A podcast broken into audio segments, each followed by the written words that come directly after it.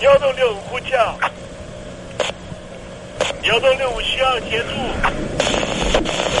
幺洞六五呼叫，幺洞六五需要协助。你在听吗？你在听吗？你在听？你在听？你在听吗？人生如航行，去与返，载满多少故事？你要睡上下铺吗？后面这个地方。如果吵得太烈的话，三天都没有洗澡，真的很累，地上就躺着就睡了。我有看到我父母亲，我现在是要去看父母亲的状况。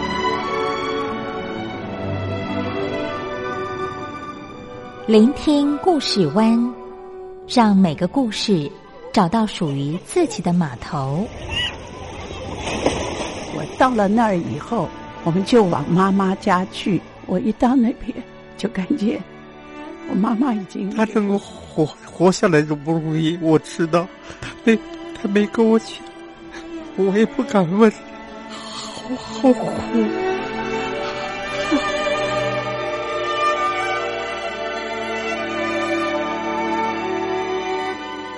聆听故事湾，聆听故事湾。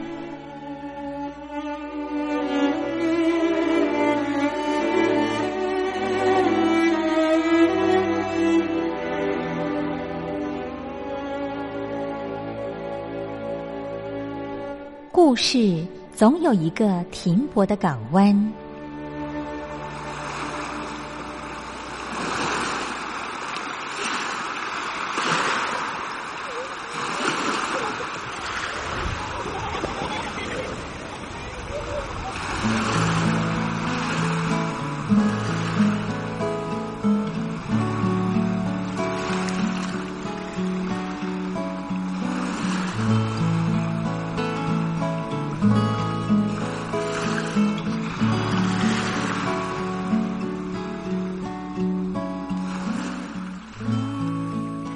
三四五六七七六五四三二一，大陆听众朋友您好，我是您的好朋友东山林，在台北问候您。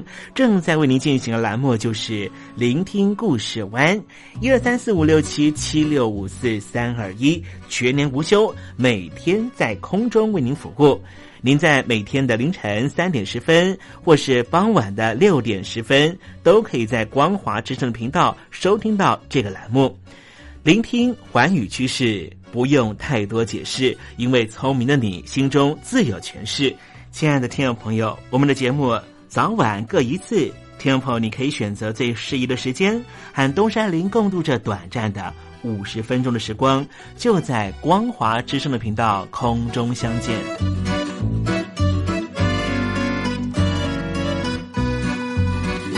那么，听众朋友，收听、聆听故事湾东山林的节目，到底能够听到什么样的内容呢？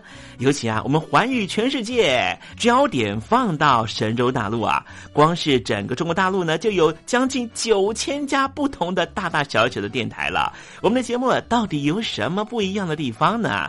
嗯，让东山林自吹自擂一下吧啊。宫中频道何其多，赵钱孙李挺能说。热点平地上直播，仔细听来差不多。直播室外领导多，你说他能怎么说？开场才说查黑窝，碰上土狼不敢摸。主播低头翻翻稿，导播左右反复搓，想到孩子泪婆娑。好了好了，都别说，且听东山林怎么说。东山林不是红太狼，也不是那喜羊羊，亲亲海上一叶舟，才能自在自在说。客官呐、你拉把椅子随便坐，袒胸露背床上卧，怎么自在怎么做，就当这是自己家，自己家。睁大眼睛，show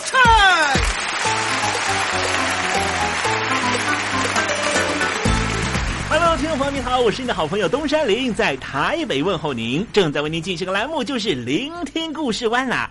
为什么节目的开场要这样的隆重呢？因为在凌晨三点钟的时候才进行我们的节目啊。听众朋友可能正在打瞌睡之中，或是呢在睡梦之中，所以呢要赶快把听众朋友呢让那瞌睡虫踢到九霄云外啦。听众朋友，今天的节目非常的精彩，千万不要错过喽。那么精彩的内容到底包含了什么呢？赶快让东山林为您报告。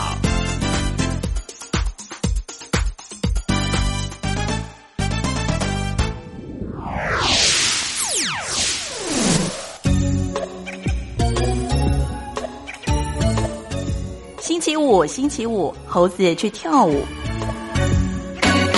先来谈谈缅甸的情况哈。翁三书记呢成为了国政资政之后呢，其实呢对于整个国家好像呢有一些发展的方向的一个共同点啊。但是呢，对于少数族裔方面的一个打压呢，跟过去的军政府竟然是一模一样的。待会再跟听众朋友详尽的介绍，就在时政你懂得的环节。那么今天礼拜五啊，我们要为您进行的另外一个环节啊，就是嗯，军心似我心。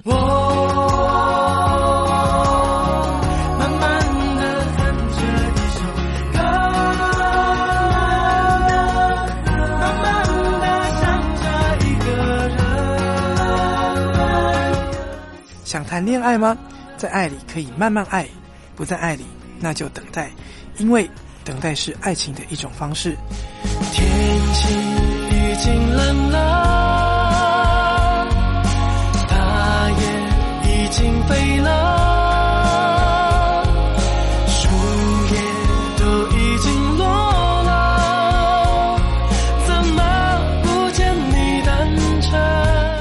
是 No Name 于宪忠，希望你会喜欢我对爱的诠释，也邀请你收听东山林的节目。天蓝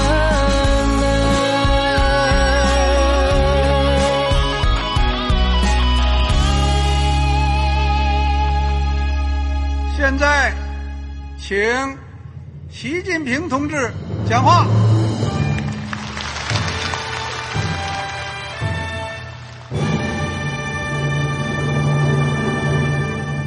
中国梦必须紧紧依靠人民来实现。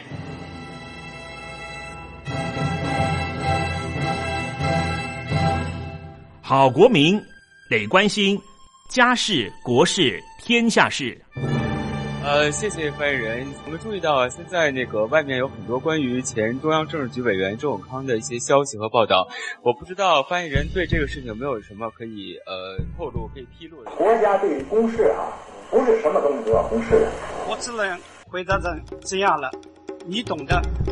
那么作为天津市来说，每年要偿还的这个公路建设的贷款量有多大？哎，这个郝国民这个偿还的得回避时政敏感议题。因为他这个这个事儿我就不好再说太细。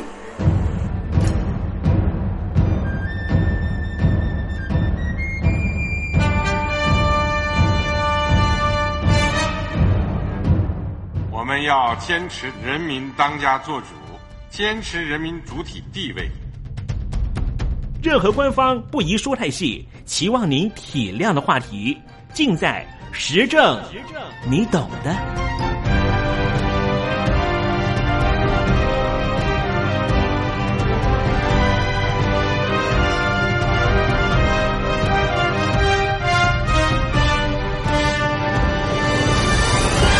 我只能回答这样了，你懂的。那些官方无法为您说太细的事情，就让东山林为您详细的说明白。天婆早上好，晚上好，正在为您进行的栏目就是聆听故事湾。此刻为您进行的环节就是时政，你懂的，一同关心焦点话题。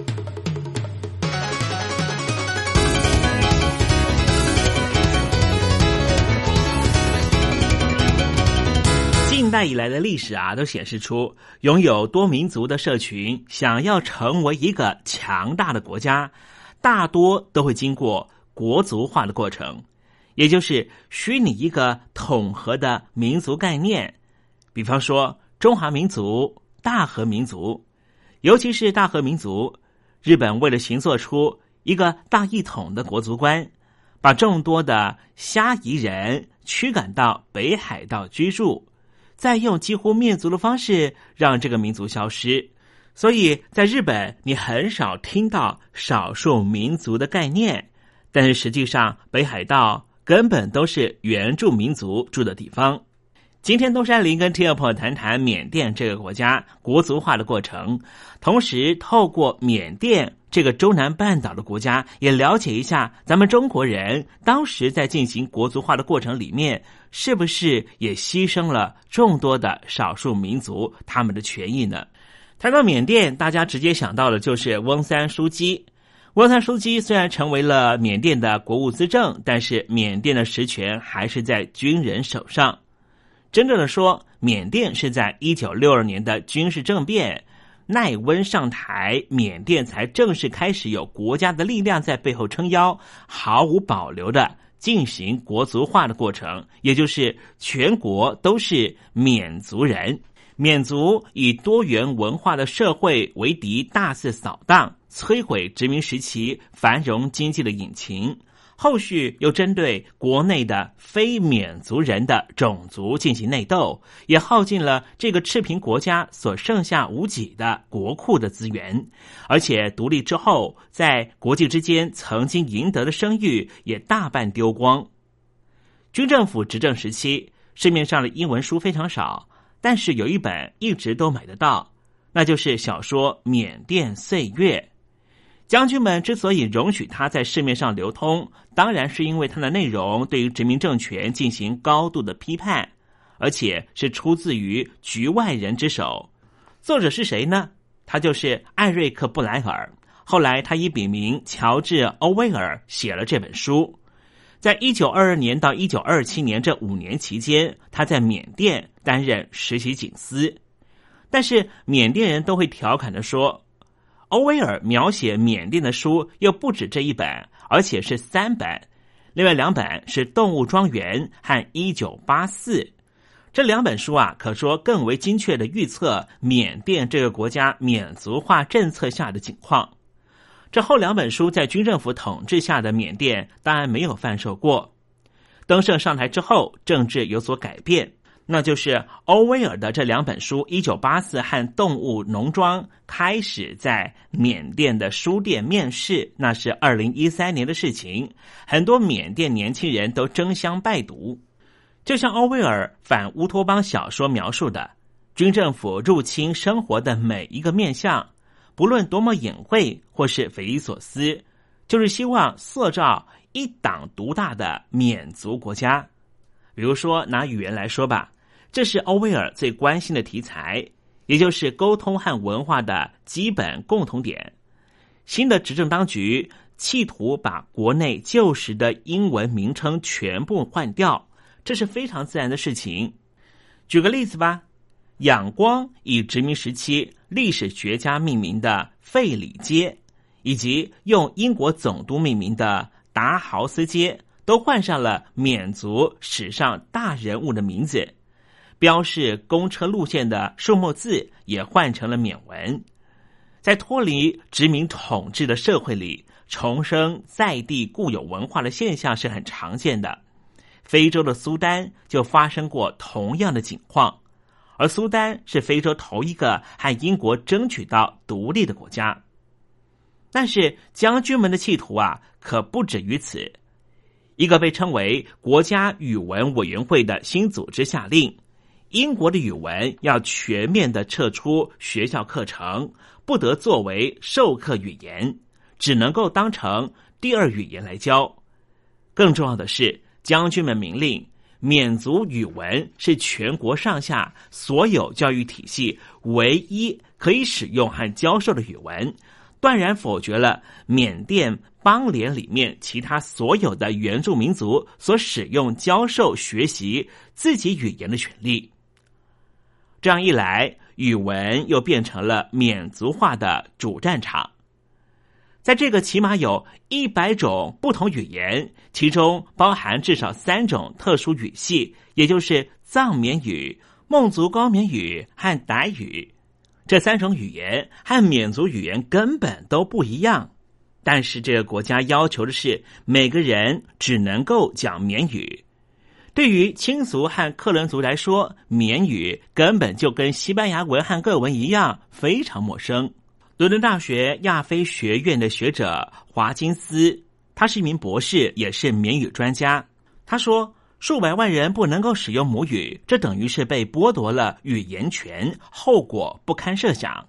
克伦族最能言善道的发言人之一叫做阿伦乌梭，他是一九四零年代末出生的。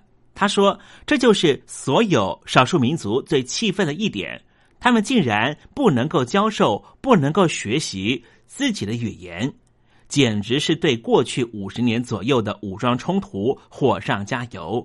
这就好比拿着强迫同化的这把长矛，刺入缅甸所有非缅族、非佛教徒的心坎里，逼他们强迫接受单一的缅族文化。”好似少数民族语言就该被扔到垃圾桶里面一样，就连同他们独特的文化和政治认同也一起消失了。老一辈的克钦族悲愤的指出，一九六零年代末，仰光当局下达命令，克钦语不能够在学校里面使用传授的那段时光，在克钦族的学校里面，中央指派的老师全部都是缅族人。他们没有兴趣学，也不关心长久保存地方语言的重要性。克钦邦的学校到处张贴海报，警告说学校老师听不懂的语言那是野蛮人的行为。结果学生即便是在私底下，也不敢再说克钦语了。谈到语言受到打压，孟族人的感受就更强烈了。因为他们自认在文化上面比缅族人更优越，从语言学的角度，他们是区域语系之一——孟族高缅语的始祖。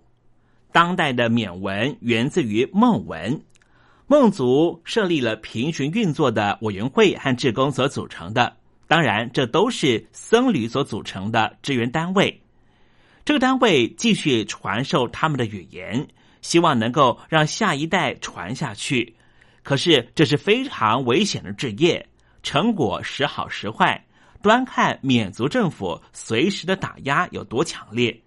官方对于非缅族人的差别待遇，也让和孟族一样的少数民族处于难以翻身的恶劣态势，因为没办法把缅语说的流利，就进不了缅甸的公家机关工作。所以，从某个方面来说，这个国家完全是由缅族人所掌控的。但是，少数民族在这个国家并不是少数。一九八九年，缅甸当局继续在语言政策上面发动攻势，颁布了恶名昭彰的拼音规范法。表面上声称是为了去除老旧的殖民时期的名称，实际上是更进一步的推动缅族化。通过拼音规范法之际。军政府又特别感受到以全民盟为主的民主派势力施加了压力，而这个组织在前一年才成立。这项拼音规范法的法律明令改变缅甸地名的英文译名，可是却是以缅甸的缅族语言来呈现，而不是以地名所指的地理位置的所在地的当地语言来呈现。因此，对于缅甸的所有居民来说，这些新的命名远不如原本很多的英语拼写更具有包容性。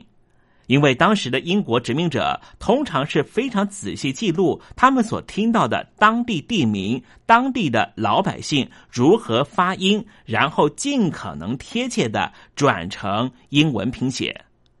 这意味着，原本英文地名普遍反映在地少数民族对于地方的命名，但是现在这些全部都被废除了，没有问过最常使用它的在地人的意见。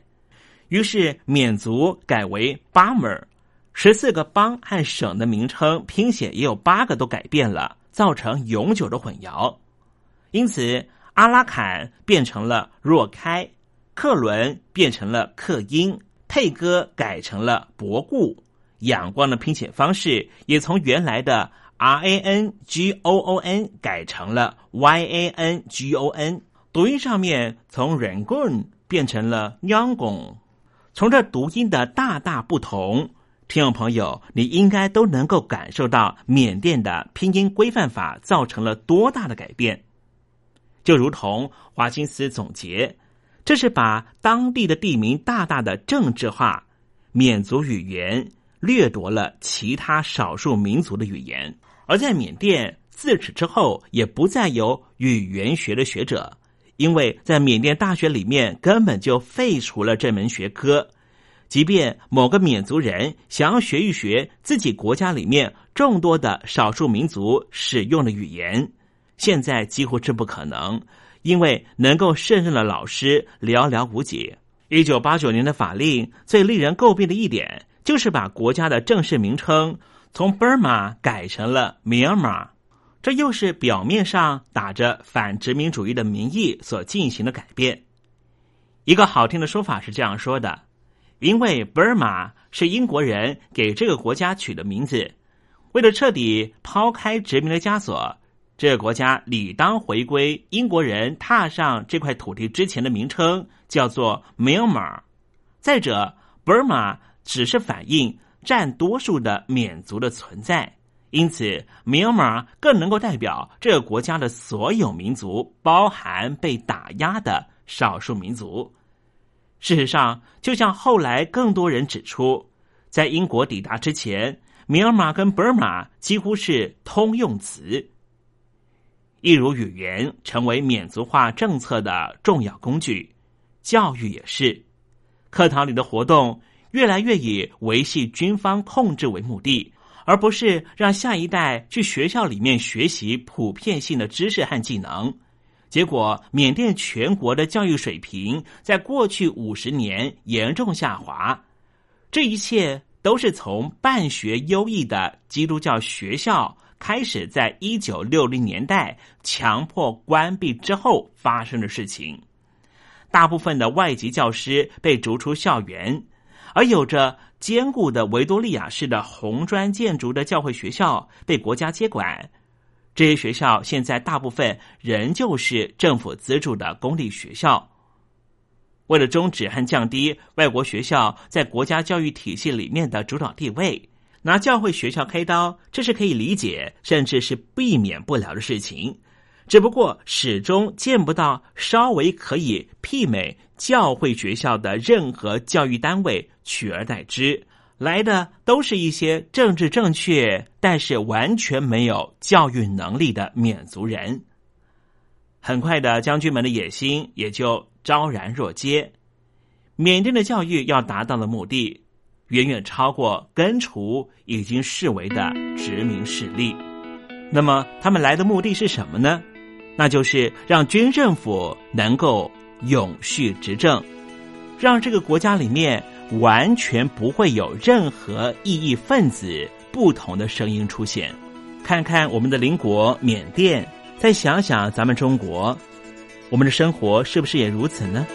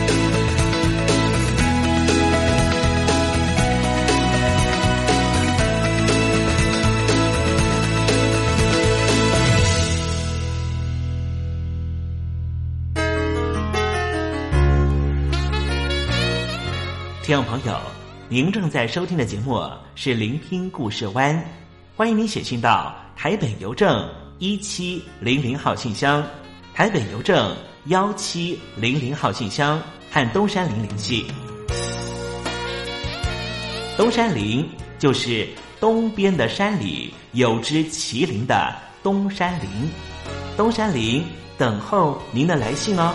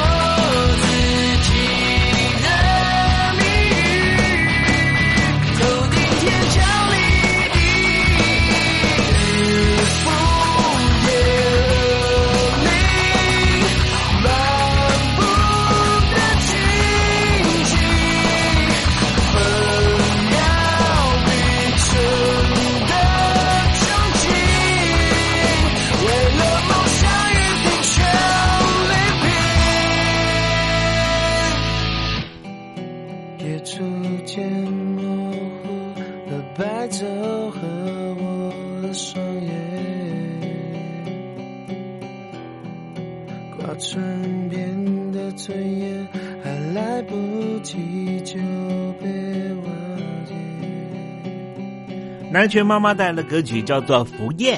真心要甲你作伴，天涯海角，我是你的人。爱就是三更暝半，有你疼惜我，窗外风雨我拢会惊。福建的朋友你好，我是甲你做伙的吴一玲。人海唔管你在什么所在，一零提起你，拢爱炸掉 radio，因为光华之声永远带你啪啪走哦。因为你来作伴。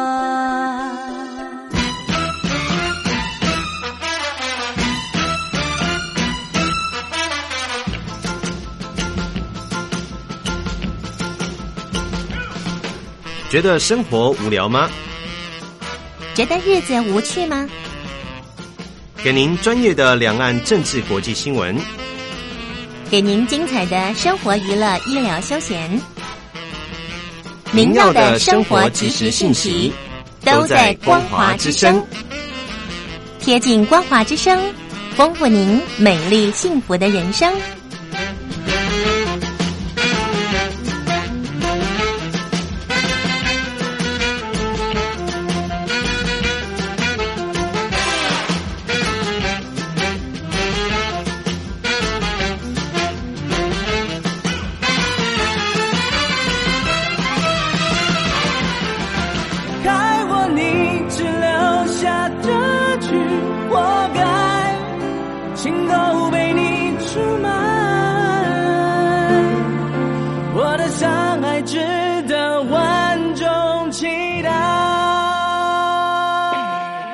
两岸的朋友，你好，我是刘允乐。不论你在哪里，不论你正在做什么，都要允许自己快乐哦。我的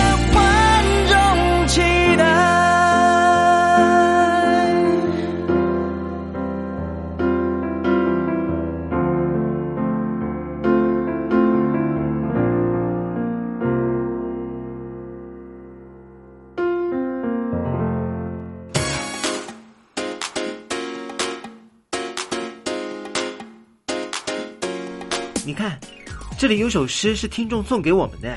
我看看，光鲜亮丽，华美出众，传递讯息，情意无穷。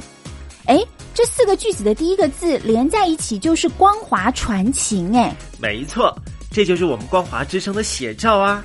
不管是我们的节目还是我们的网站，随时都有让人耳目一新的感觉。收听我们光华之声的节目，能够让你掌握世界的脉动，走在人群之中，能够有自信的啪啪揍啦！啊，这是一定要的啦！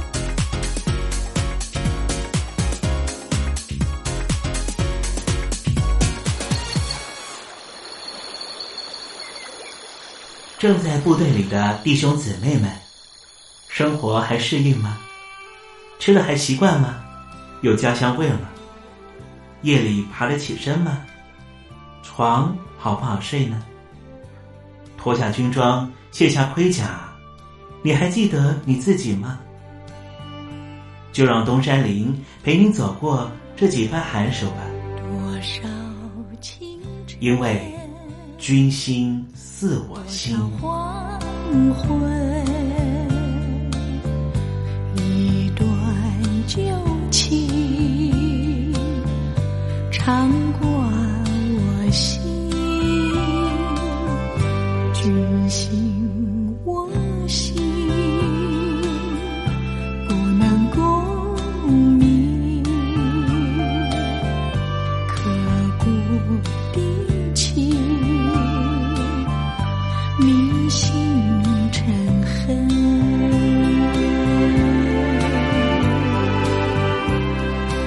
君心似我心。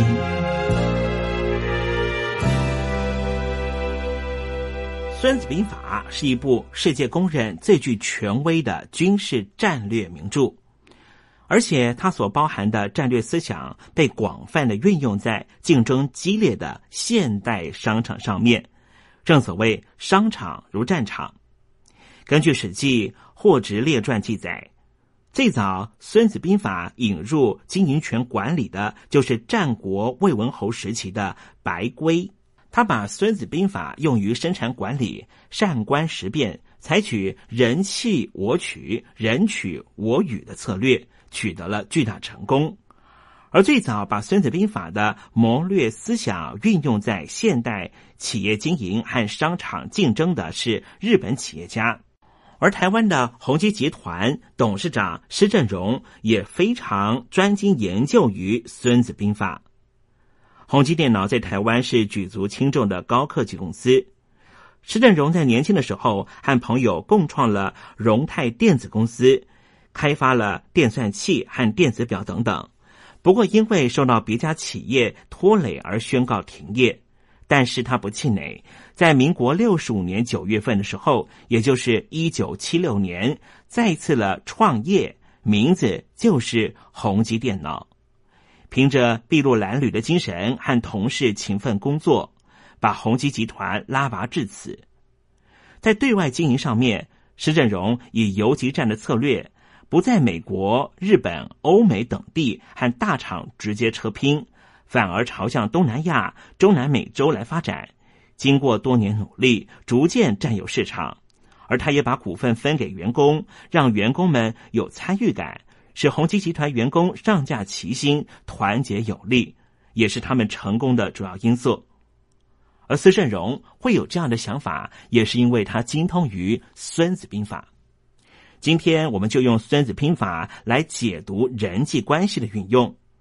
东山林今天特别邀请到的是实践家知识管理集团副董事长郭腾英老师，告诉我们如何运用《孙子兵法》来理清自己的人际关系。《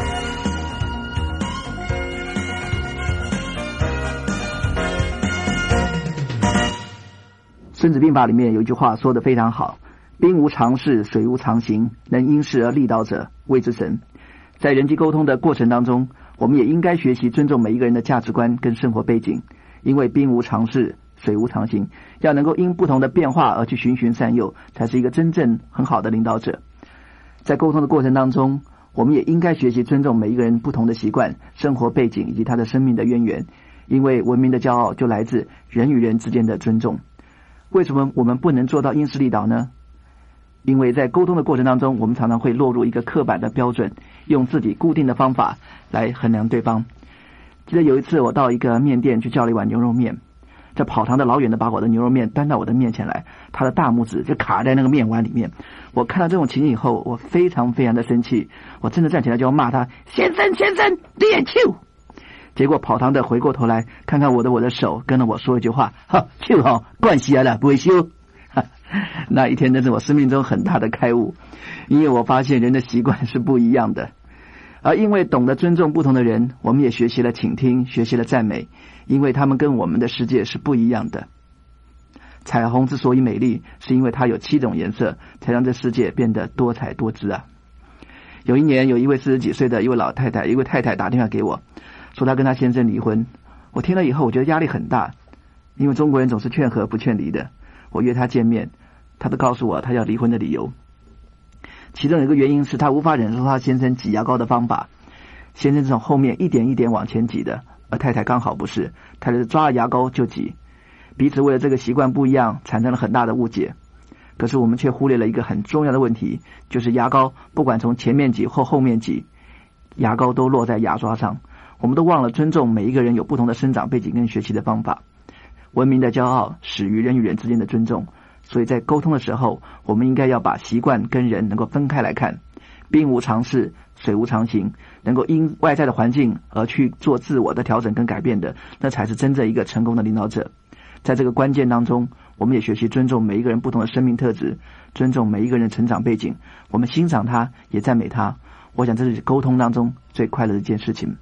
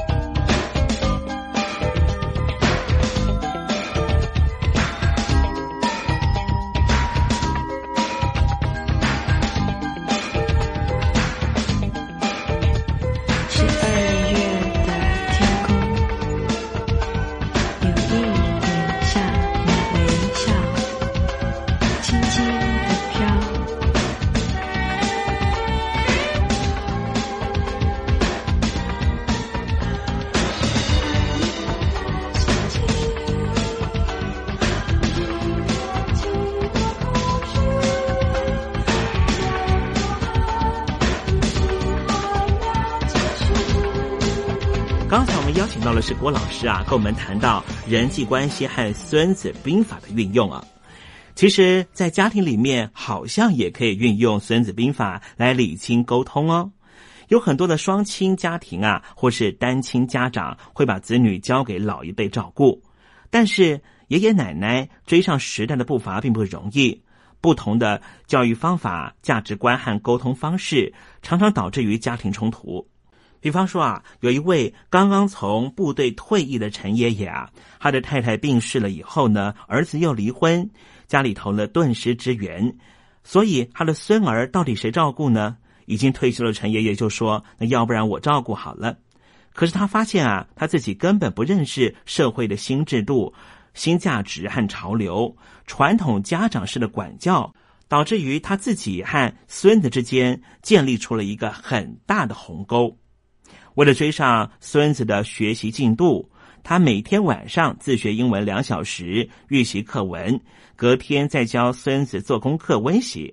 但是他对学校的教学流程、回家功课的指示都是一知半解，常常和孙子发生争执。当他发现孙子在打击的时候，又禁不住大声喝骂，鞭策他学习，而孙子只知道这是休闲娱乐，感到非常的委屈。爷爷和孙子之间呢，误解越来越深，隔了一代人，像是隔了一重山。后来，陈爷爷参加了一个家庭支援计划《孙子兵法》的课程，他知道现代主张的是正面的向孩子讲道理。后来，他参加了其他的所谓的亲子教育计划，得到了家长义工耐心讲解升学制度。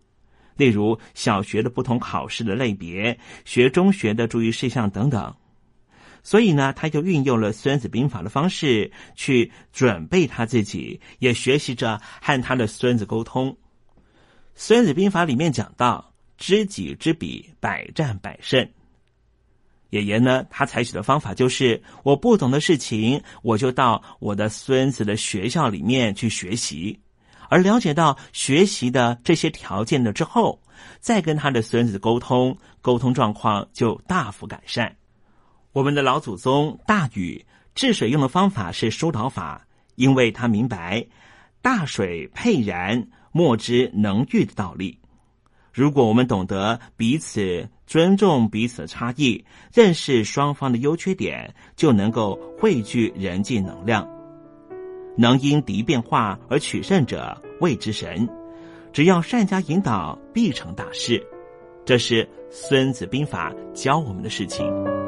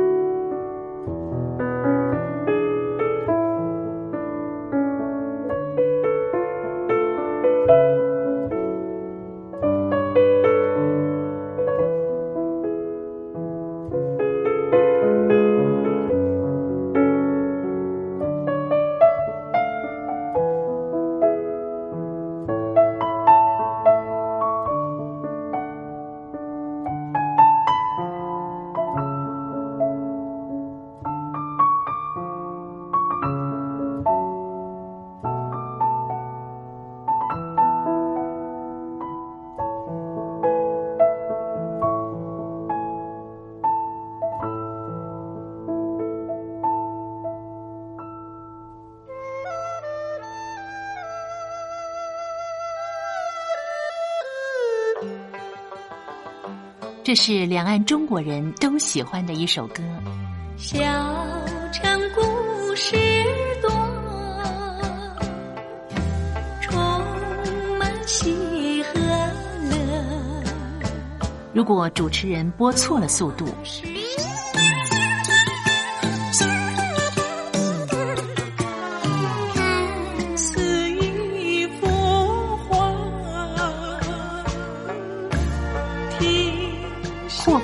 或慢的走调歌曲，都不是听众喜欢的。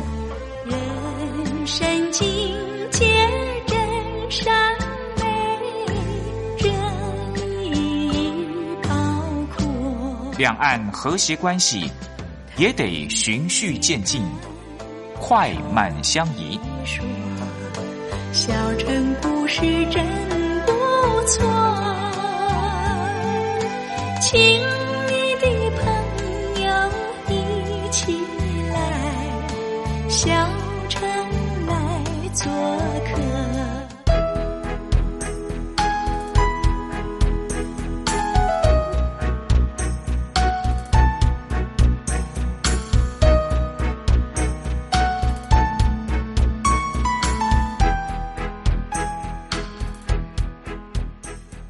生活中少不了知性的真，生活中少不了理性的善。生活中也少不了感性的美。光华之声，永远陪伴您，生活在真善美的世界。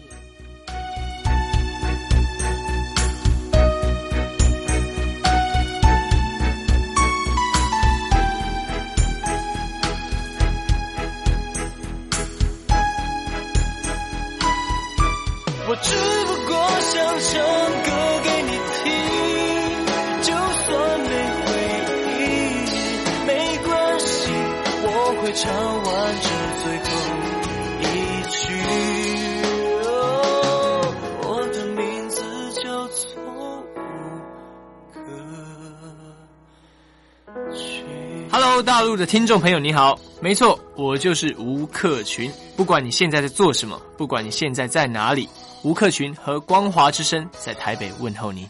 我只不过想唱歌给你听，用尽我全力，一首歌。这里是光华之声。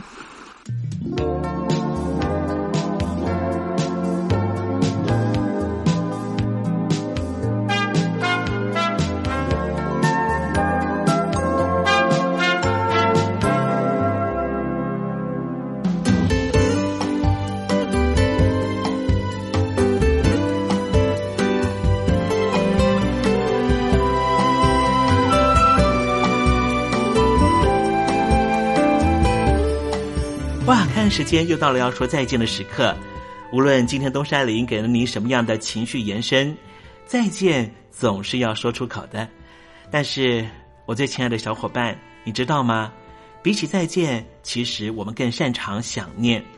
每一次的再见都是为了下一个再相聚，不是吗？我没办法确知明天还会不会在这里见到你。都说了，人世间的所有相遇都是久别重逢。不管说再见之后，你会遭遇什么人，会见到什么样的风景。如果你愿意的话，东山林每天都在这里等你。再请您和我分享你的一路精彩，好吗？再见了，我最亲爱的你，我们不见不散，拜拜。